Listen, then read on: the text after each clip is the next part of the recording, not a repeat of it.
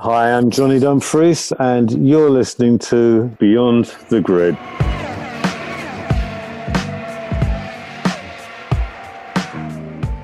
Hello, all, and welcome to Beyond the Grid with me, Tom Clarkson. The world of Formula One attracts all sorts. A team these days has up to 30 different nationalities in it, of which some people are multimillionaires. And that's predominantly the drivers. Some are highly paid members of management, and some, in fact, most, are just normal people working all hours to grind out a living. Just occasionally, though, you get someone who breaks the mould. Remember the exuberant Jean Pierre Van Rossem, the boss of Onyx in the late 80s, or Don Nichols, the owner of Shadow in the 70s, who was allegedly a former CIA operative. There's been blue blood too. Lord Hesketh ran his eponymously named F1 team in the 70s, and lots of drivers have shunned their wealth of family connections to join the F1 circus. Prince Bira, Alfonso de Portago, Taffy Von Trips, to name a few from the 50s and 60s. And more recently, there was Johnny Dumfries, who I'm delighted to say is my guest this week. Johnny's official title is John Crichton Stuart, the seventh Marquis of Bute. He's a descendant of the famed King of Scotland, Robert the Bruce. But if you think his route to the top was easy on that basis, think again, for Johnny was determined to make his own path, working as a painter and decorator, among other things, before Formula One, and even driving a van and doing odd jobs for the Williams team. He splits his time these days between the family seat in Dumfries in Scotland, hence the alias Johnny Dumfries, and his house in London, and he no longer has any connection to the sport. F1 fans will remember him for his season at Lotus in 1986 alongside the great Ayrton Senna. Although Johnny's day of days came at Le Mans two years later, when he won the race for Jaguar alongside Jan Lammers and Andy Wallace.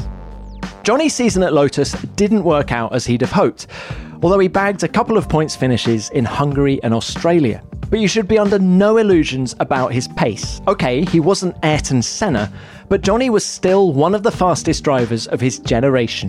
He dominated the British Formula 3 Championship in 1984, winning 14 races. And in the six months that followed, he tested for five different Formula One teams, including McLaren and Ferrari. At the end of 84, he had the racing world at his feet, and had he made better decisions, who knows what he might have achieved. You'll hear more from this from the man himself in just a minute. Johnny isn't big on talking about his racing career. In fact, he's hardly ever done it since he retired. Until now. His story is unique. I hope you enjoy our conversation.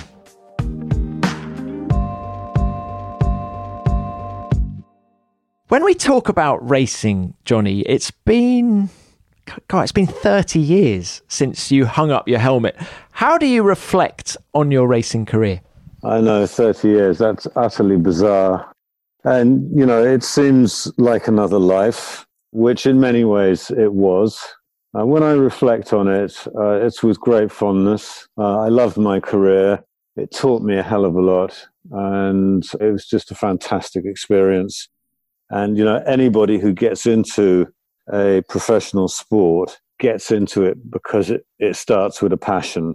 And the passion is at amateur level. You know, that does change and shift as, as one becomes a professional. I certainly felt that in my own career, that my emotional feelings about the sport changed when I was a professional, but it was an enormous part of my life. And, you know, I made mistakes I would rather not have made those mistakes because my career could have been more successful, but it is what it is, and I wouldn't change anything. When you say it taught you a lot, can you just elaborate a bit on that? What kind of things did the world of racing and maybe Formula One in particular teach you?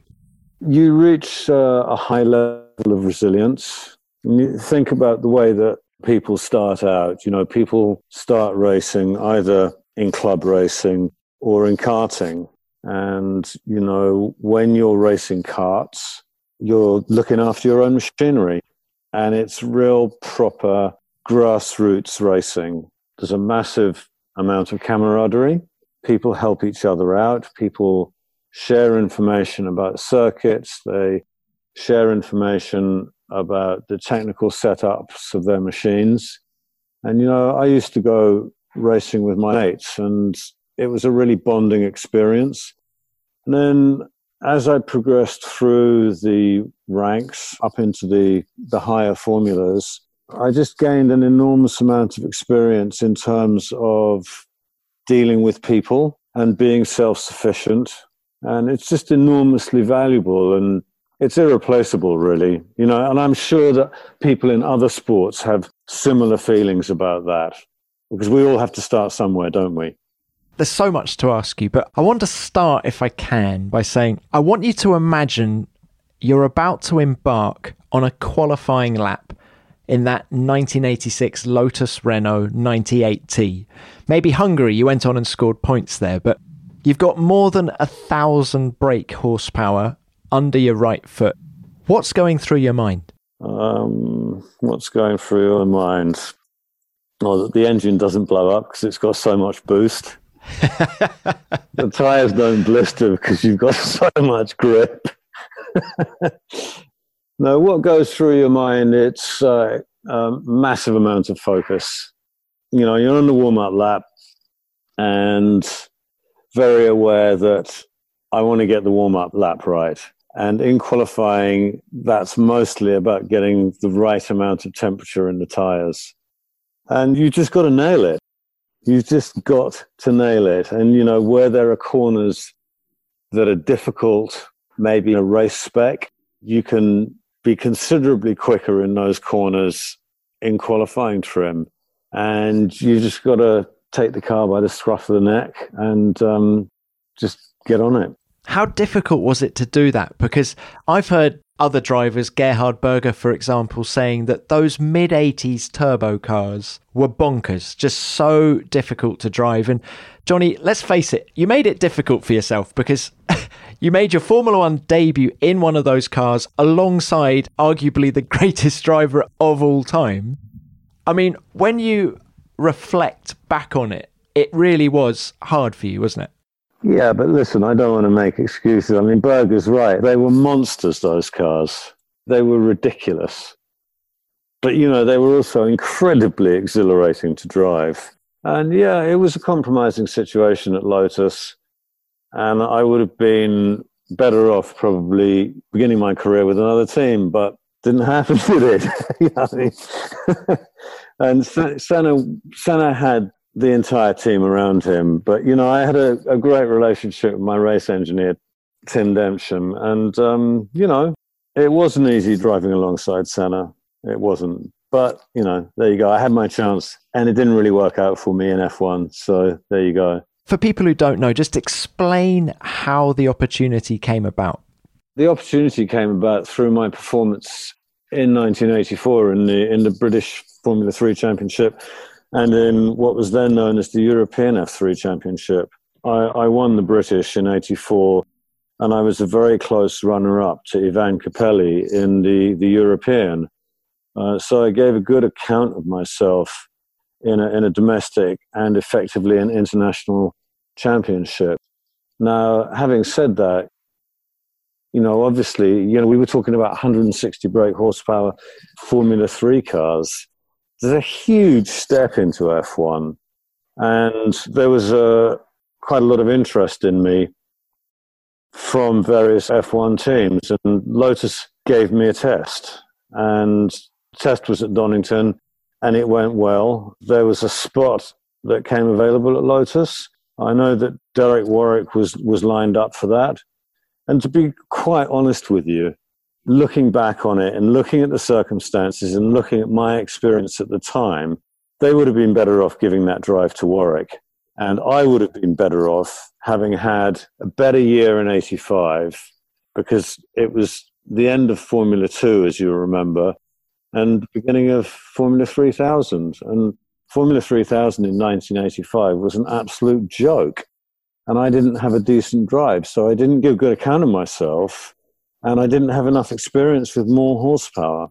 But the Lotus drive fell into my lap, and I wasn't going to turn it down, was I? Well, you can't. I suppose you never you never know if you're going to get another opportunity, do you? You don't.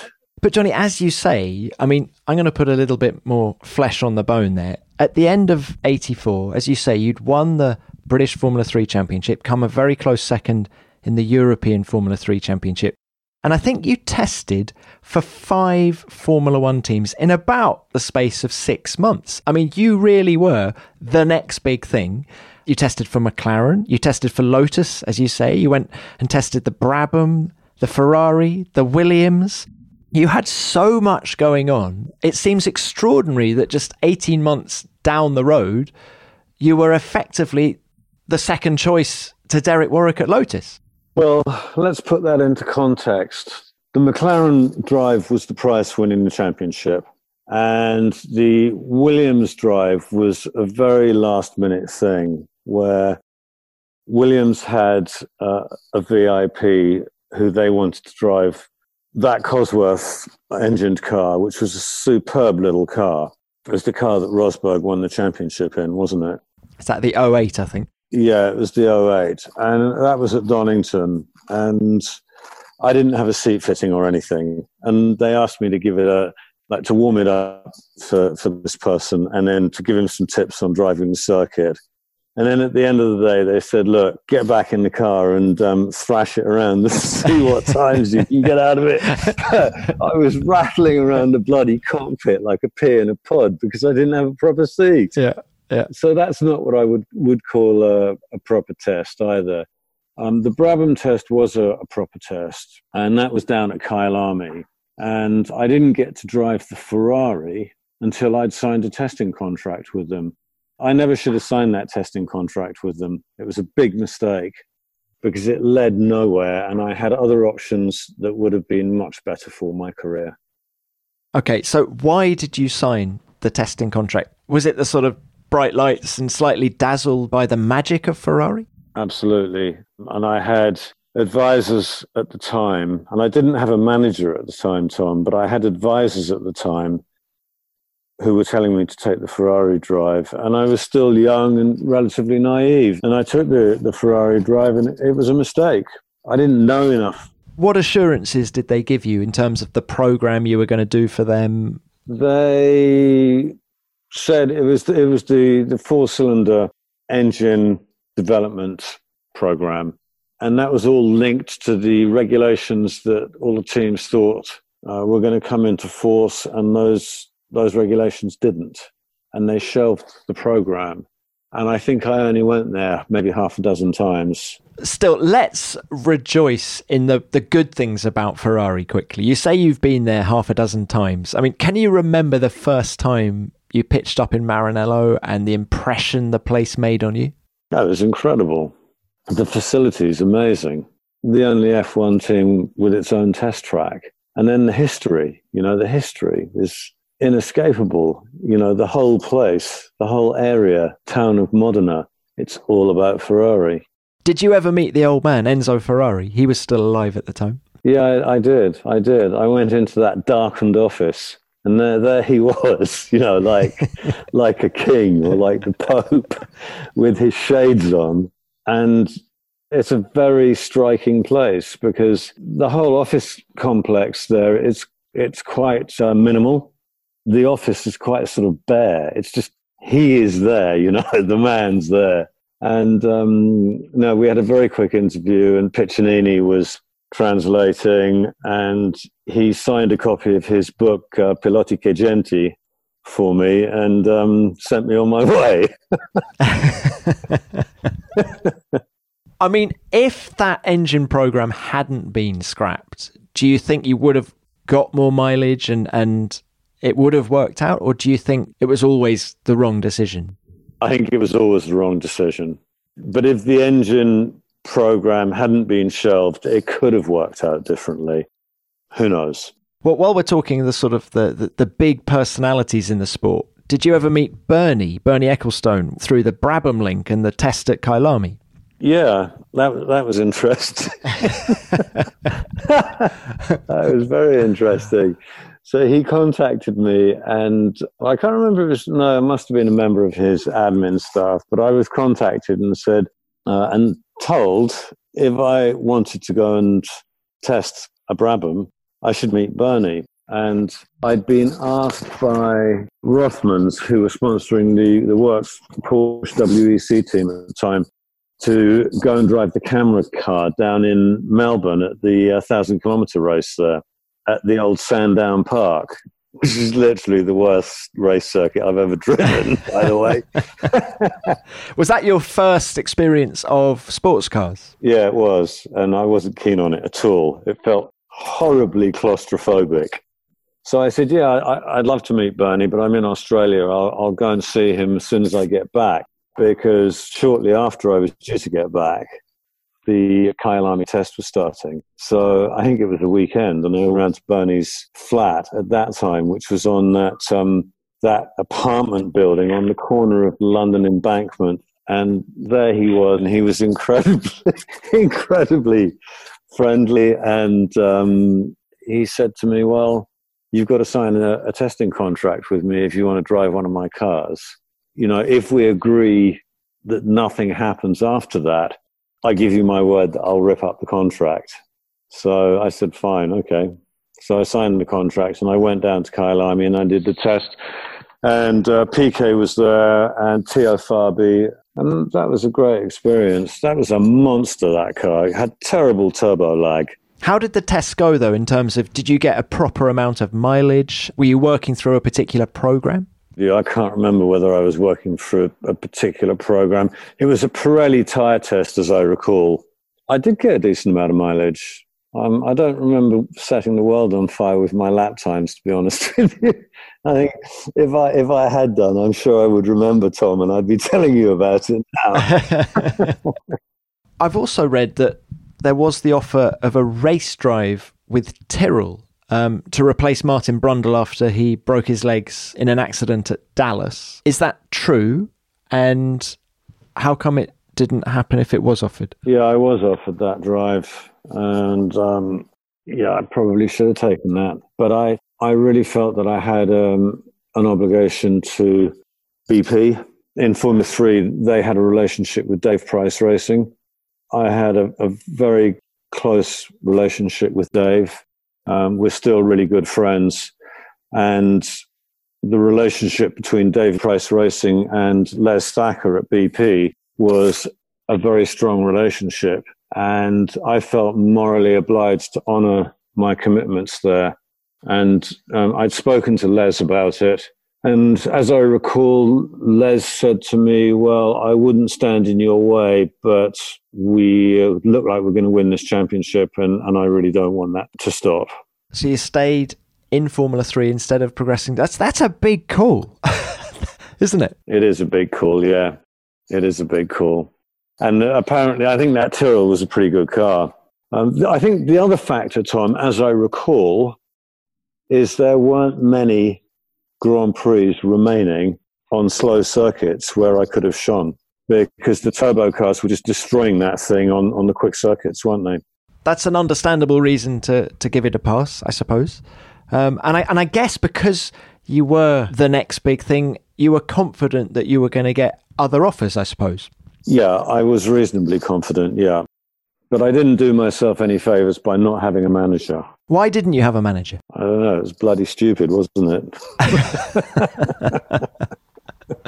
I mean, there must have been lots of sharks out there wanting to um, have a, you know, have a slice of your career. I'm... Yeah, I think you probably just given the reason that I recognise them as being sharks. it's sort of knowing the potholes, isn't it, for all the, the young drivers? And even, I mean, even today, it's the same. It can turn on a sixpence a driver's career, and you've got to be one step ahead the whole time, haven't you? Yeah, yeah, you have, and you need good advice. I think drivers at a young age who have good pragmatic outlook and a good level of self-confidence are probably better at choosing, you know, who they want to be associated with.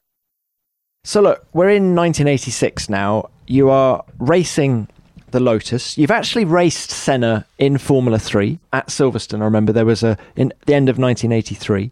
How wary were you of him going into that year? Yeah, I was quite wary of him. You know, his reputation as somebody who was quite obsessively focused on on his own path and not particularly friendly was already there that those characteristics were already there so you know it's not like I felt like I even knew him particularly well because, you know, even when he was in lower formulas, he was very aloof.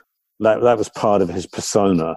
Did he share data? Did you discuss the driving of the car and the setup of the car? Was it a completely open team like that? Not completely, but on occasions it was. Uh, I remember when before the British Grand Prix, and we were, um, I think, in the first untimed session at Brands, I was quicker than him, and it didn't take long. it didn't take long for his race engineer to come over to Tim and say, "Let's have a look at your setup." Did you learn anything off Ayrton? No, not really.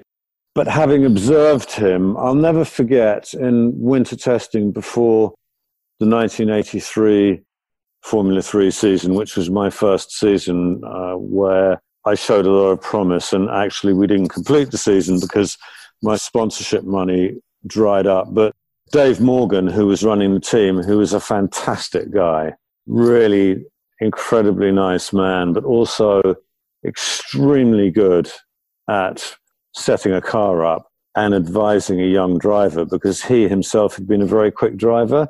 And we were at a cold, drizzly, horrible test day at Silverstone. And we were looking at the timesheets. And Dave said to me, See all these names here? Forget about all of them apart from Brundle and Senna. It was that obvious. Yeah, their performance was that obvious.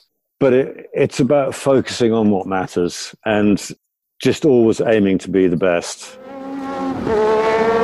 The checkered flag goes out. Piquet has won the first World Championship Hungarian Grand Prix. Piquet and Senna are the only ones to go the full distance, with Nigel Mansell third and still leading the World Championship.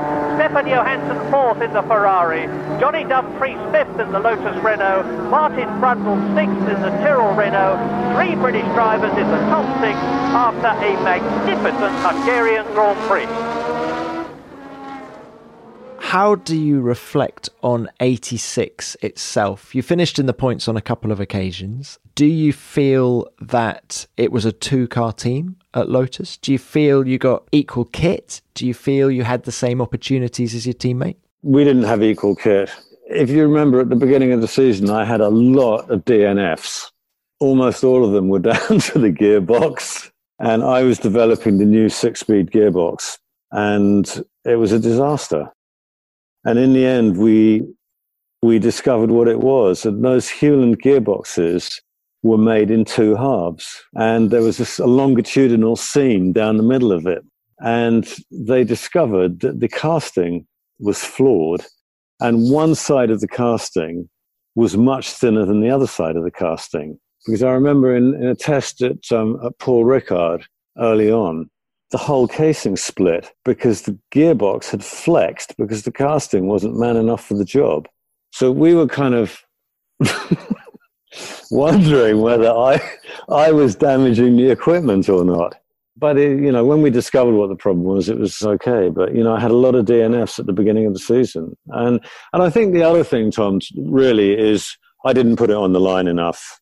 I was very conscious of not wanting to be the rookie driver who kept stuffing the car into the Armco barriers. You know, it's important to finish, but it's also important to make a decision about when it should be put on the line and when a bit of caution should be added.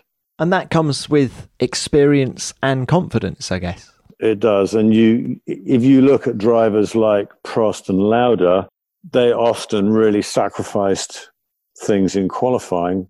They sacrificed grid placings in qualifying to get what they knew would be a good setup in order to get the results that they needed to accumulate points. But putting it on the line, Johnny, I mean, you didn't have a problem doing that in any other car, it seems. In Formula 3, you were devastatingly effective. And of course, you went on to win Le Mans for Jaguar and things like that. So, what was it about the F1 car that made you more cautious? I think it was quite daunting with my experience to step into F1 and you're in the spotlight, particularly the spotlight shone brighter because I was Senna's teammate. So yeah, I think I, I think I was a bit overfaced by it, to be honest with you, being really honest with myself. what a good season of testing is what you needed before then going up to a, a race seat. Yeah, or more experience, as I said. You know, if if if 1985 had been better for me, and I'd had more experience and more race miles in bigger horsepower cars, it would have been better for me. Definitely, I was short on experience, and I think my confidence suffered because of that. What about your relationship with other drivers on the grid? I mean, there were five Brits that year. Was there a bit of a Brit pack going around, or um, not particularly? I was pretty friendly with Berger because we'd raced against each other in F3. Mansell was always really nice and friendly with me. There was a bit of tension between Derek Warwick and I because, you know, he felt that I'd pinched his drive. and as I said to you a minute ago, I think he was right. um, but I, I wasn't always very focused on being friendly with the other drivers. So, clean sheet of paper, because I still can't get my head around the F3 driver who was so quick and the guy who, you know, only had two points finishes in Formula One. To me, there's a an impasse there. That there's something not right.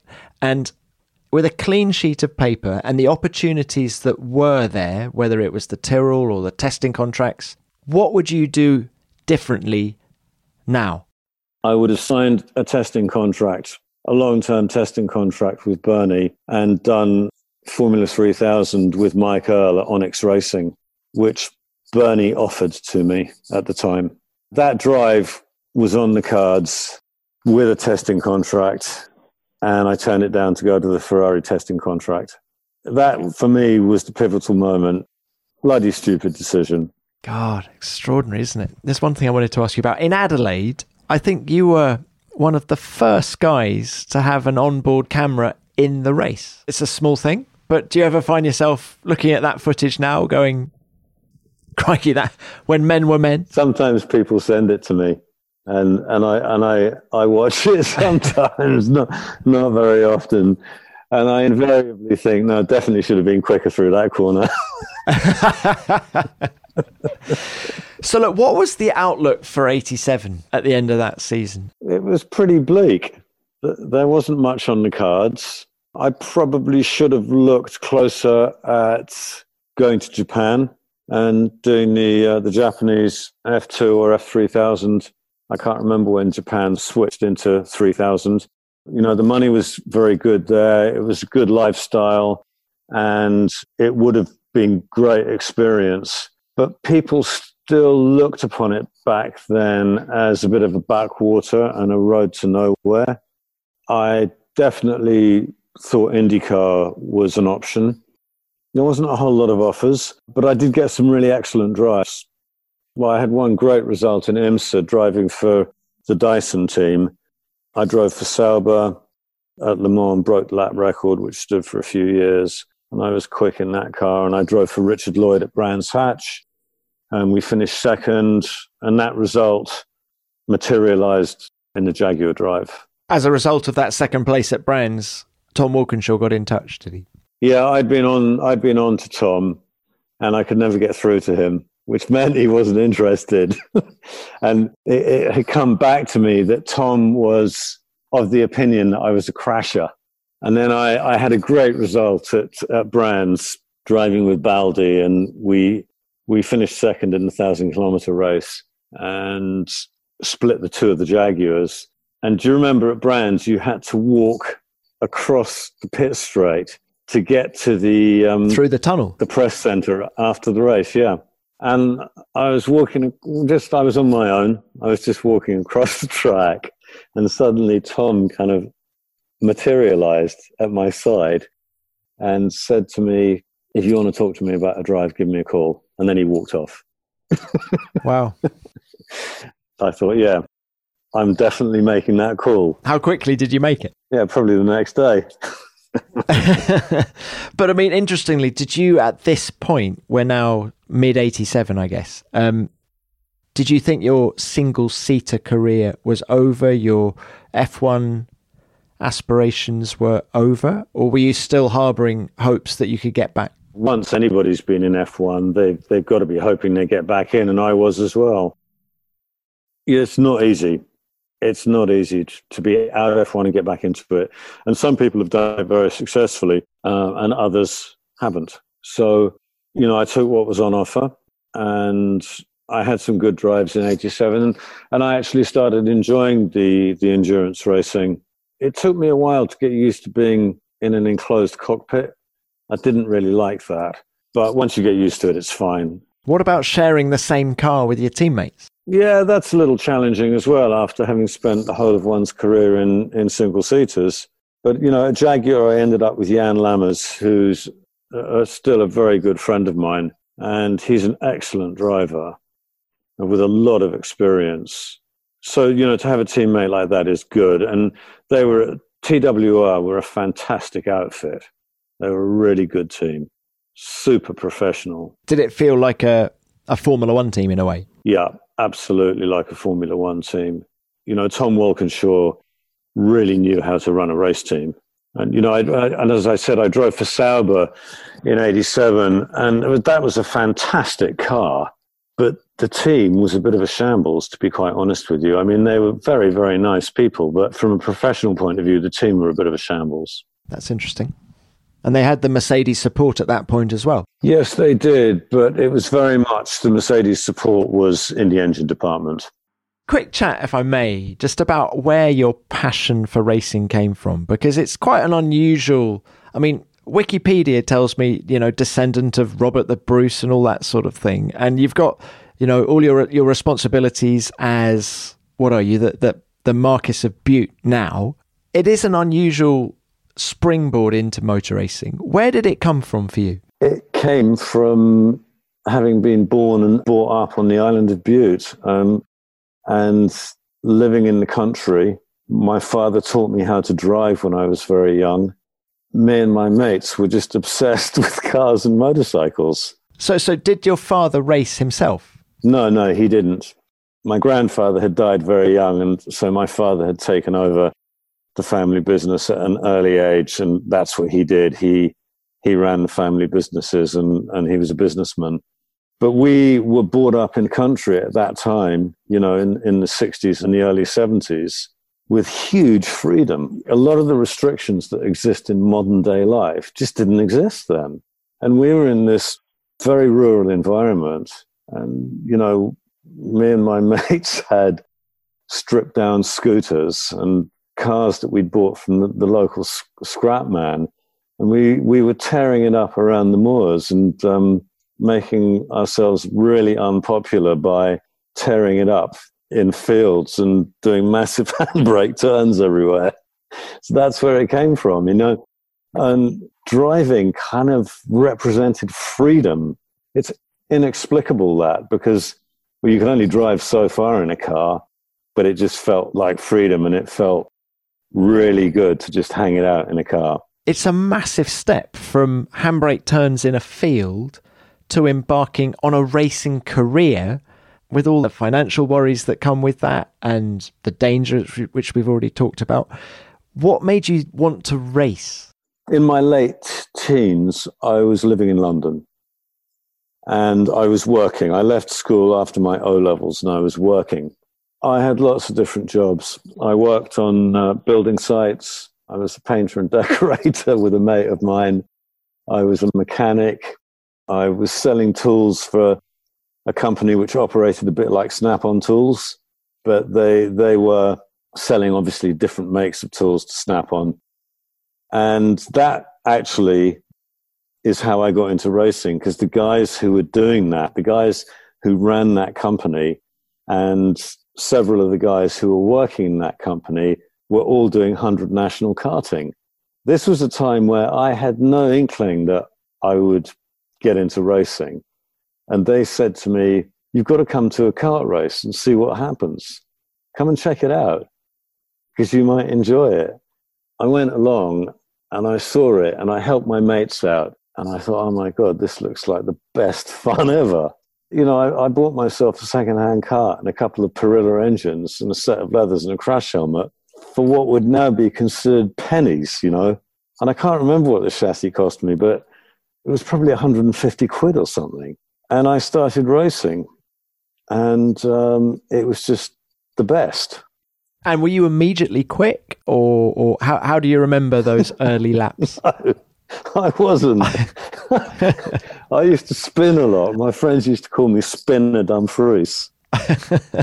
and um, I hadn't quite sort of got to grips with the fact that you can't you can't really get any grip until your tires have heated up.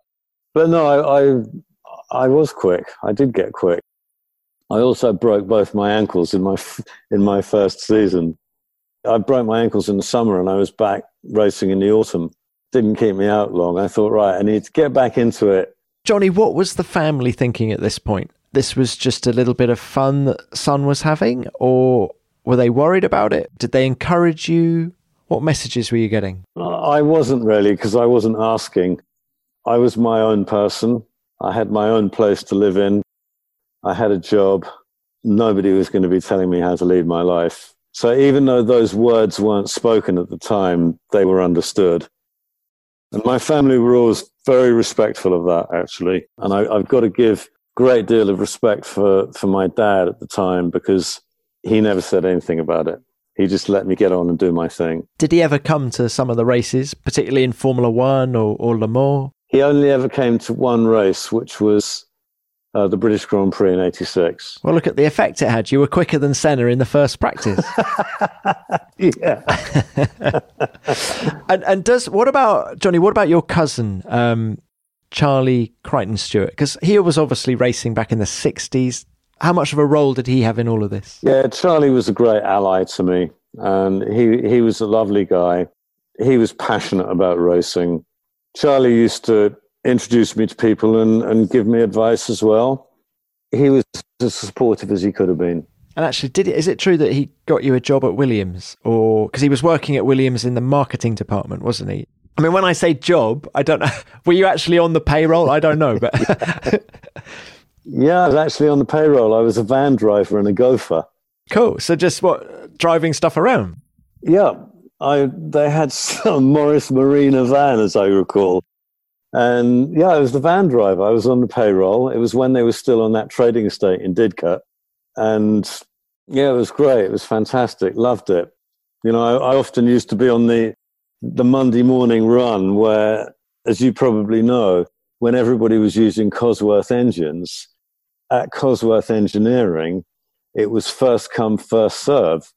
So I'd be dispatched up the road at five o'clock in the morning in the van with a couple of DFVs in the back of this thing.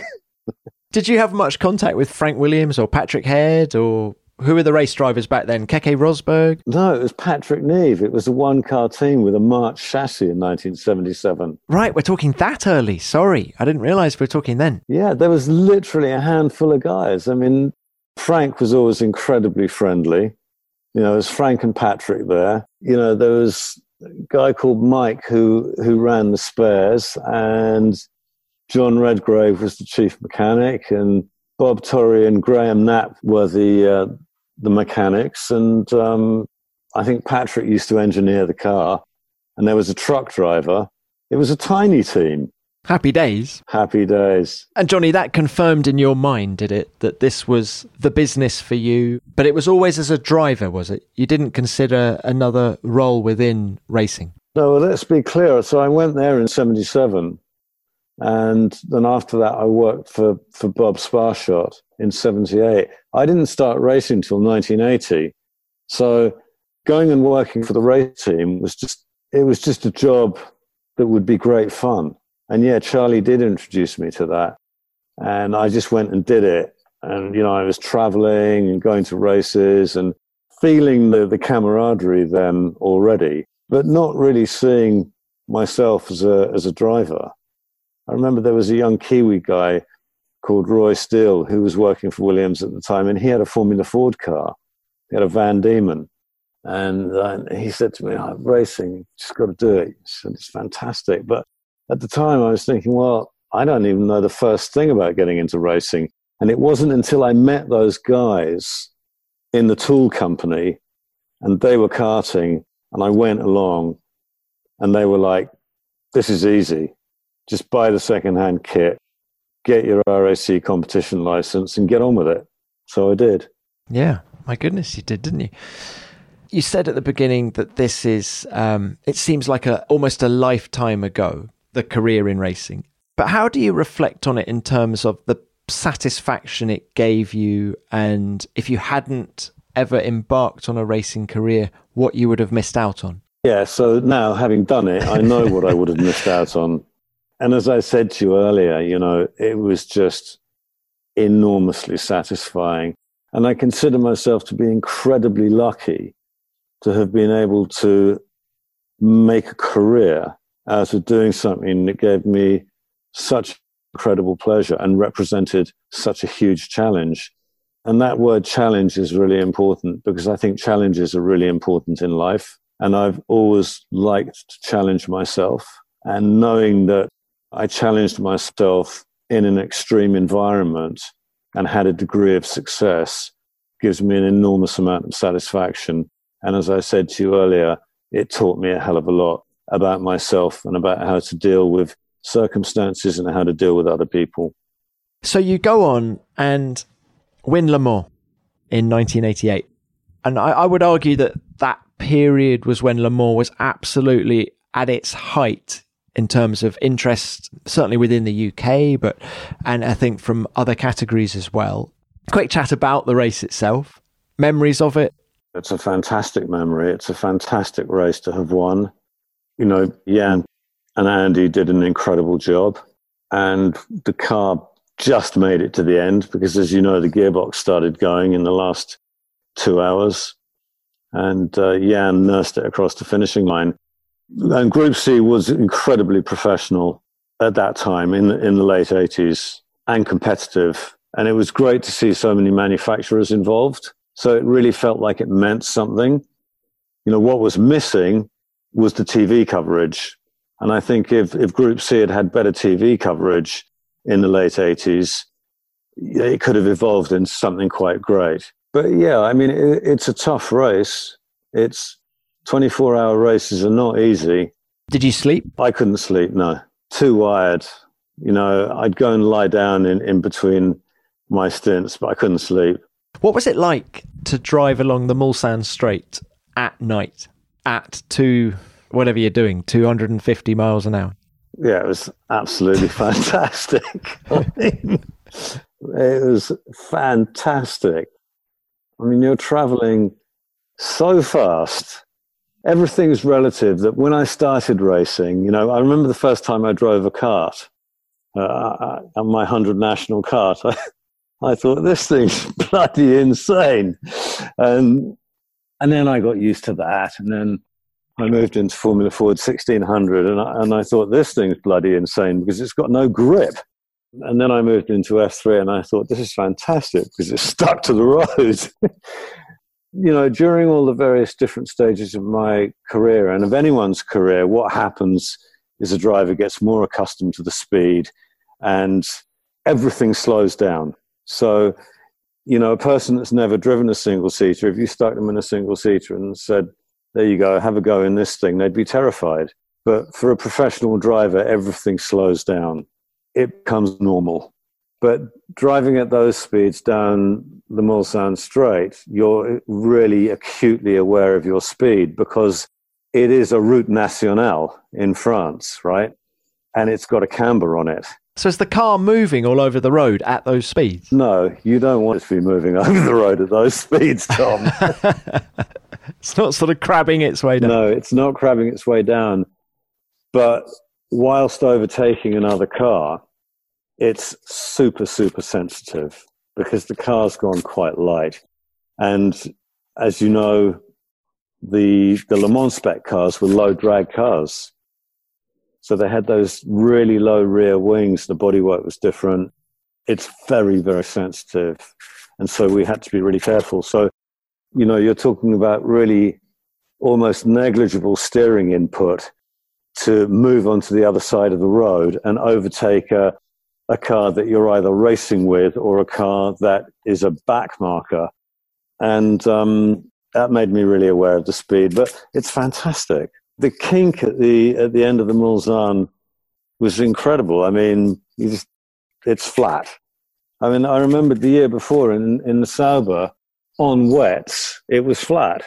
which is um, quite a sobering thought, actually, in retrospect.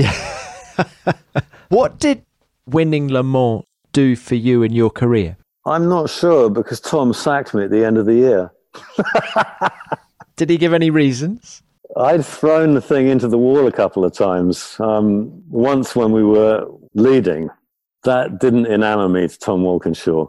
Immediately after the Le Mans race, I mean, there was a real buzz about the three of you and about the team. Did any F1 teams get back in contact or anything like that? No, because I don't think F1 teams were paying any attention at all to Group C World Championship. But it did it did put me in the frame for, for a Toyota drive, which is where I ended up. Didn't you test for Benetton as well? Did a bit of their active suspension work as well? Yeah. So I knew Peter Collins very well, and I had identified Benetton as a potential seat for me. And I knew Peter well enough to call him and know that unless he was incredibly busy, he'd always take my calls. He offered me that um, that testing program, and I had experience with active suspension because I'd been involved in the. You remember that Lotus were testing it. They were testing it with the IMSA Chevrolet setup, and so I'd done quite a lot of work with them in '87 as well. Uh, and I really enjoyed that actually. It was really challenging, and active suspension was incredible. I mean, it really was. Even those early iterations of it? Even those early iterations of it. I mean, I remember testing that, that IMSA at Snetterton, and Lola were involved as well because they were the chassis provider. So Eric Broadley was involved, and you know he was a great guy to work with too. I mean, the safety at Snetterton was a joke in a car with 850 horsepower. uh, anyway, the, the, the system went down on me in, in the middle of, um, there was the bomb hole and then Coram. So I, I turn into Coram, take an early fourth gear and turn into Coram really quick. I'd take early fourth gear and it was flat. That's how good the car felt there even though this thing was a monster that weighed one metric ton. And the active suspension went down in the middle of the corner, and I went straight into the tires. And Eric Broadley was standing on the bank right in front of where I where I shunted it. And it was such a heavy accident that they discovered that the uh, the engine had moved forward in the impact. Were you okay? I was completely okay. Eric went as white as a sheet. we got off subject there, but yeah, I ended up doing the, the Benetton active suspension testing, and I did quite a lot of miles, but you know, it never went anywhere. Johnny, it's an interesting question, the whole danger aspect of your profession back then, because I guess in the back of your mind somewhere, you always had another life to go back to or to move on to. And did that affect your attitude to danger when you were in a car? No, I was super focused on my career. Never thought twice about it. All drivers are aware of the danger. But, you know, there's a difference between being fearful of danger and being aware of danger and compartmentalizing that emotion and dealing with it. You know, I mean, pe- people that don't really know anything about racing say things like, oh, God, it must have been terrifying. Well, no, of course not, because otherwise, if, if a person is terrified, they can't do it. You know, when a boxer steps into a boxing ring, they're aware of the risks that face them emotionally and psychologically. They have dealt with those emotions, and it's the same for a driver. You know, it's something that's so enormously stimulating and invigorating, and we get such pleasure out of it that the risk is accepted and we get on with the job.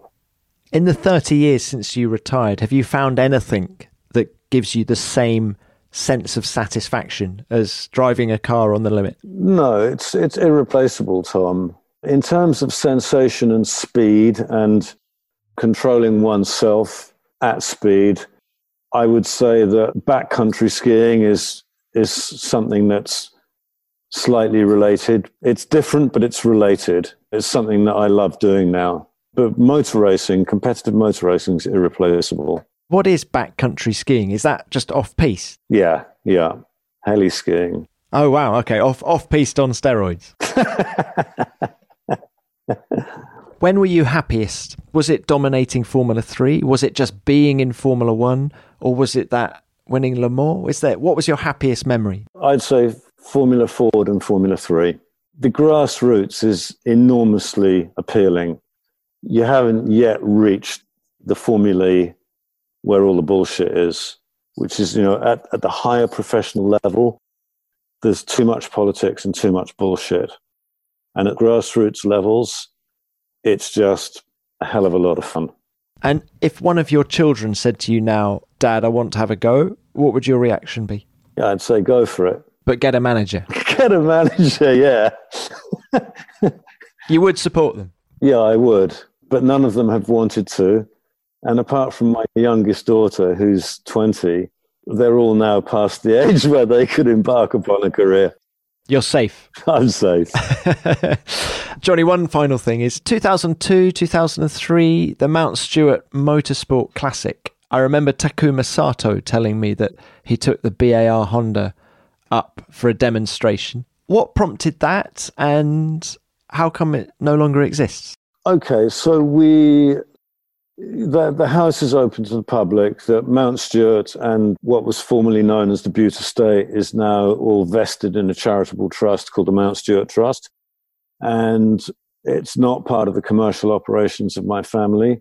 So we run it as a charitable trust and it's a, it's a visitor heritage attraction. And so at the time, I thought, well, this is going to be a great way of getting a lot of people onto the island and providing income for trust and boosting the local economy. We only ran it for two years because the logistics, because we're on an island and the island is serviced by Caledonian MacBrayne, which is the ferry company. It's very complicated, expensive. There's a lack of accommodation, and the logistics were a nightmare. So, unfortunately, we had to bin it after the, the second year, uh, which was a shame. But it, you know, it, it is what it is. But I remember, yeah, Sato was absolutely mental in that thing because it was wet. he absolutely nailed it. What did you have there? Did you create a, a circuit, or was there a sort of a, a, bit like at Goodwood? Is there a long sort of driveway? That's a part of the drive, part of the front drive and the back drive. It's a really narrow road with trees on either side. and Taku gave it a bit, did he? He gave it big welly, yeah. Oh, that's great. Well, Johnny, it's been lovely to speak to you. Thank you very much for your time and um, just fascinating to just get your take on it. In a, in a way, having 30 years reflection makes it even better to talk about your career now than it would have been 30 years ago, really. Tom, it's been a great pleasure talking to you. And it's, it's fun from time to time to reminisce. I, I don't often talk about racing, but uh, from time to time, it, I really enjoy it. It's been good talking to you. Great stuff. Thanks, Johnny.